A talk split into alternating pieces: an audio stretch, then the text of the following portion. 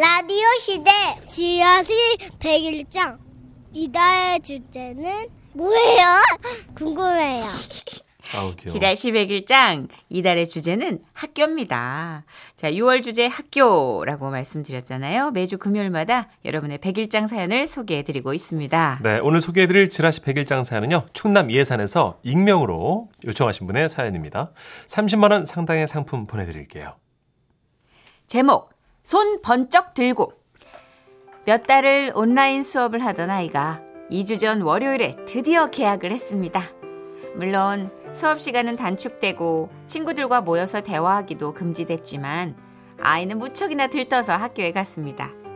그리고 저녁을 먹으며 그날 학교에서 있었던 일들을 조잘조잘 이야기하더라고요. 그러더니 이러는 겁니다.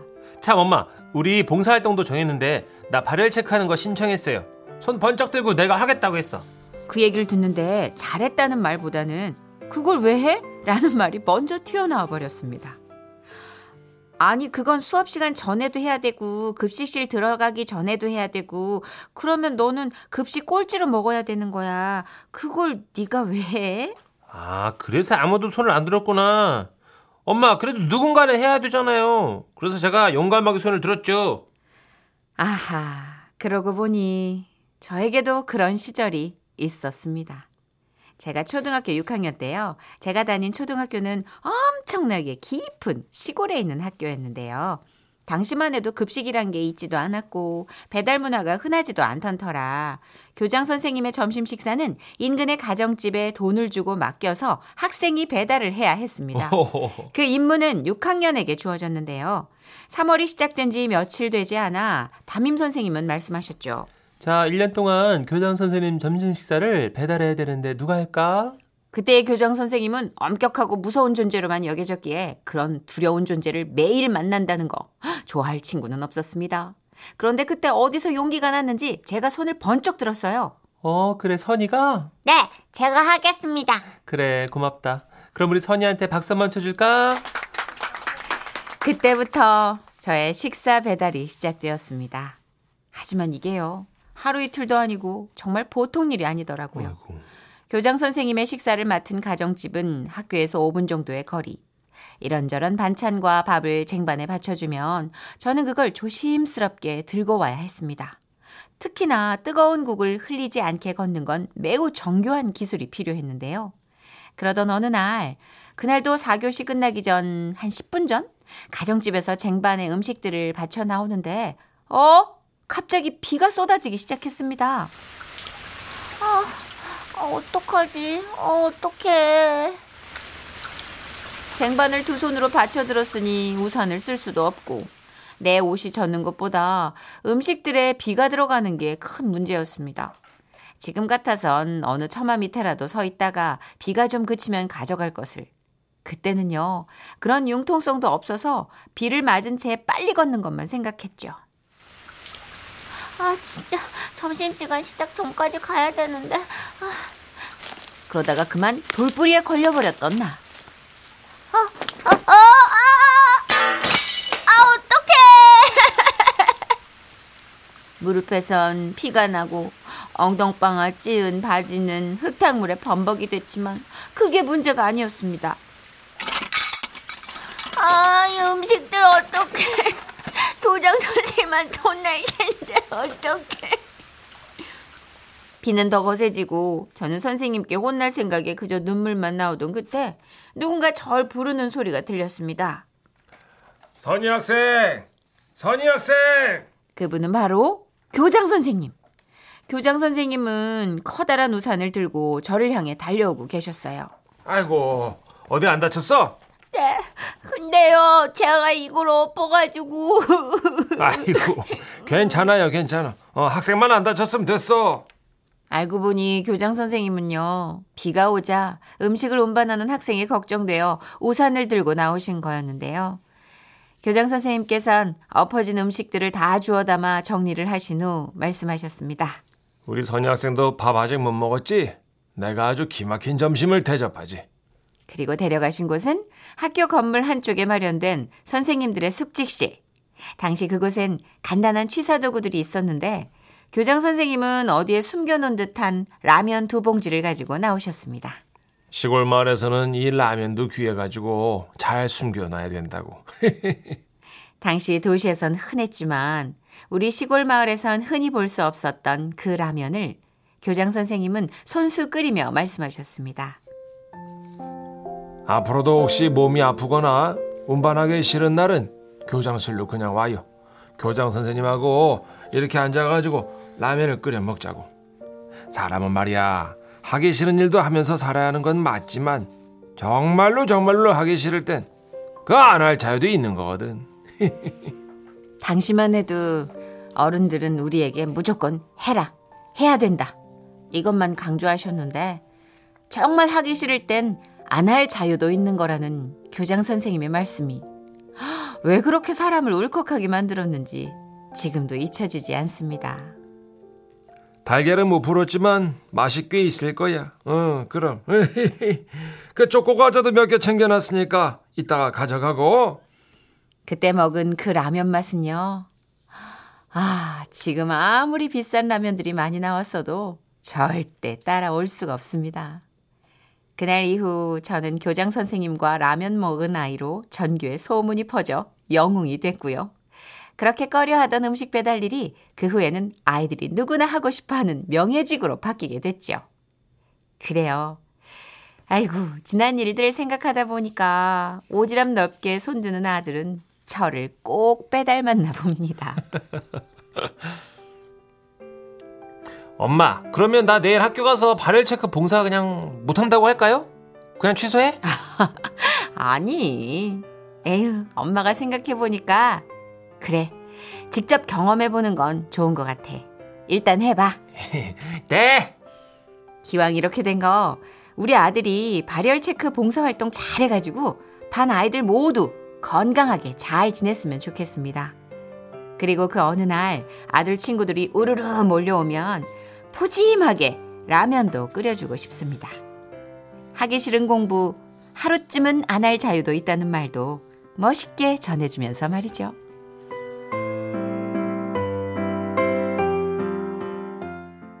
지금은 라디오 시대 웃음이 묻어나는 편지 재미없을 것 같다고요? 정말 그렇지? 만만 콩닥이에요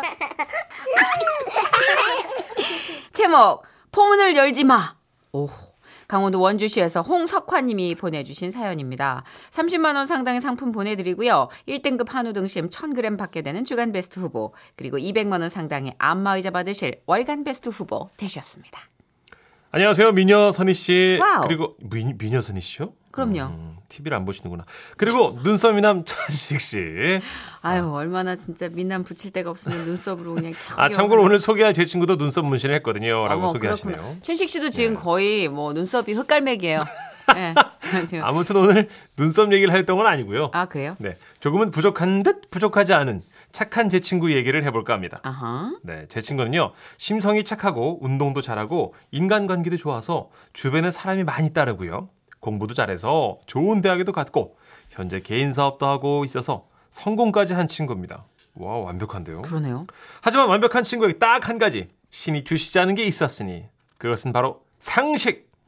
예, 이거 재밌겠다잉. 어, 하긴, 공부랑 상식은 좀 아, 다르니까요. 그럼요, 그죠? 다르죠, 네. 다르죠. 심지어는 책 근처에 가면 막 시름시름 알아요. 고3 때 삼성동 그 코엑땡에 갔을 때인데요. 친구가 갑자기 아, 아, 아 잠깐만. 아, 아, 배가 왜 이렇게 아프지? 아, 아, 얘 또 이런다. 여기 서점 없어. 봐봐. 없잖아. 어, 아닌데. 아, 아, 아, 야, 야, 도저히 안 되겠다. 아, 나 화장실 좀. 아, 어, 어. 친구는 그렇게 달려갔고 다른 친구들과 저는 카페를 찾으려고 10m쯤 걸어가다가 코너에서 꺾었는데 거기에 딱 하니 대형 서점이 있더라고요. 와, 거짓말 같은 얘기라고 하실 수 있겠지만 싫어합니다. 늘 배가 아프다고 하고 주위를 둘러보면 서점이 있었어요. 아, 나도 진짜 신기한데 서점 들어가면 특유의 냄새가 있거든. 어, 난 그걸 맡으면 막 배가 아파. 이렇게 친구는 책, 신문 등을 멀리하게 됐고 생활 속 상식이 조금씩 없어지기 시작했죠.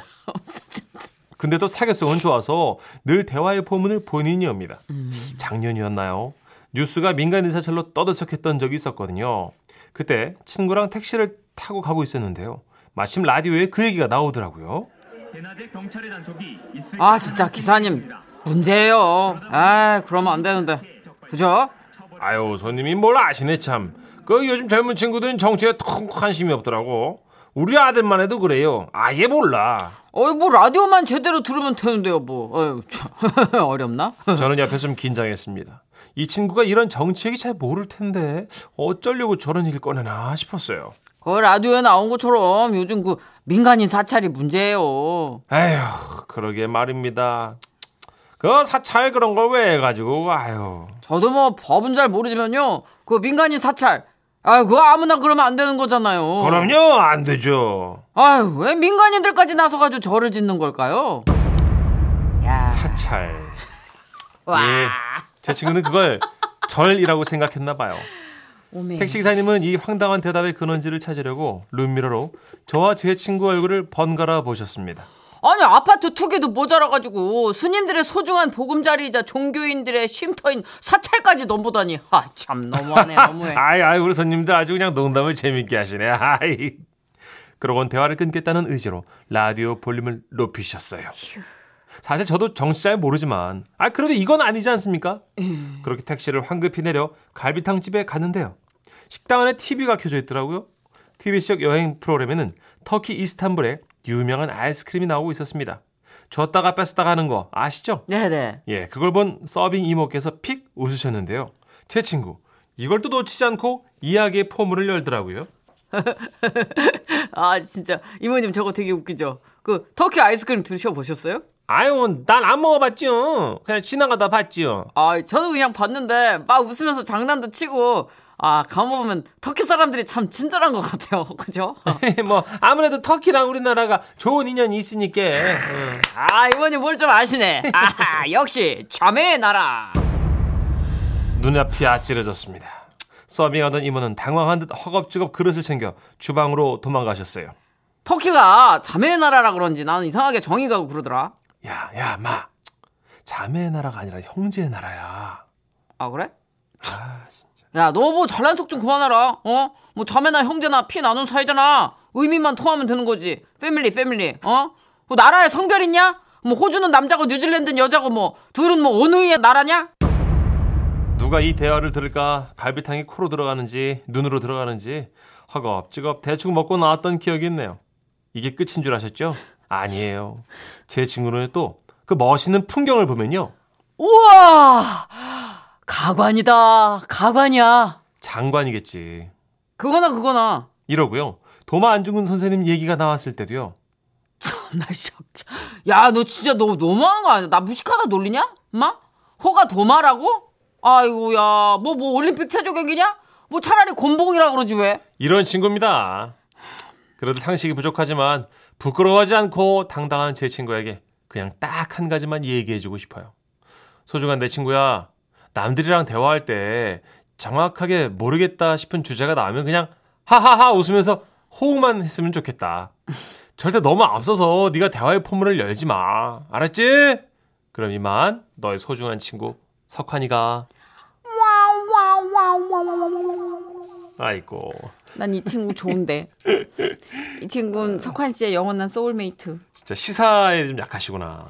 근데 이게 어 성격이 급한 분도 약간 이런 실수를 좀 하고 어. 자매의 나라 같은 건 자매 결연이랑 머릿속에서 엉켜가지고 아 엉킨 거구나 또. 그런 불상사가 일어날 수도 있고 근데 가만히 안 있어요 이런 친구들은 보통 그렇죠. 예, 가만 안 있어요 계속 이렇게 이제 계속 이럴 거예요 그렇죠, 그렇죠. 역할 분담이 또. 어, 음. 정확히 돼 있기 때문에 그냥 꿰매놓으면 또 터트리고 꿰매놓으면 또 터트리고 네. 계속 그렇게 재밌게 그냥 아웅다웅하면서 아웅다웅 브라더스로 사시는 거죠 뭐 예, 맞아요. 좋을 것 같아요, 저는. 근데 이제 어른들하고 함께 있는 자리에선 좀 그죠? 폭탄이죠. 좀 중요한 자리에서는 좀 조심스럽죠. 상견례 이런 거는 맞아요. 예, 네. 상견례 이런 거 입에 떡갈비 같은 거 하나 물려놓고 얘기를 못하게 예. 재밌었어요. 음. 광고 듣고 올게요.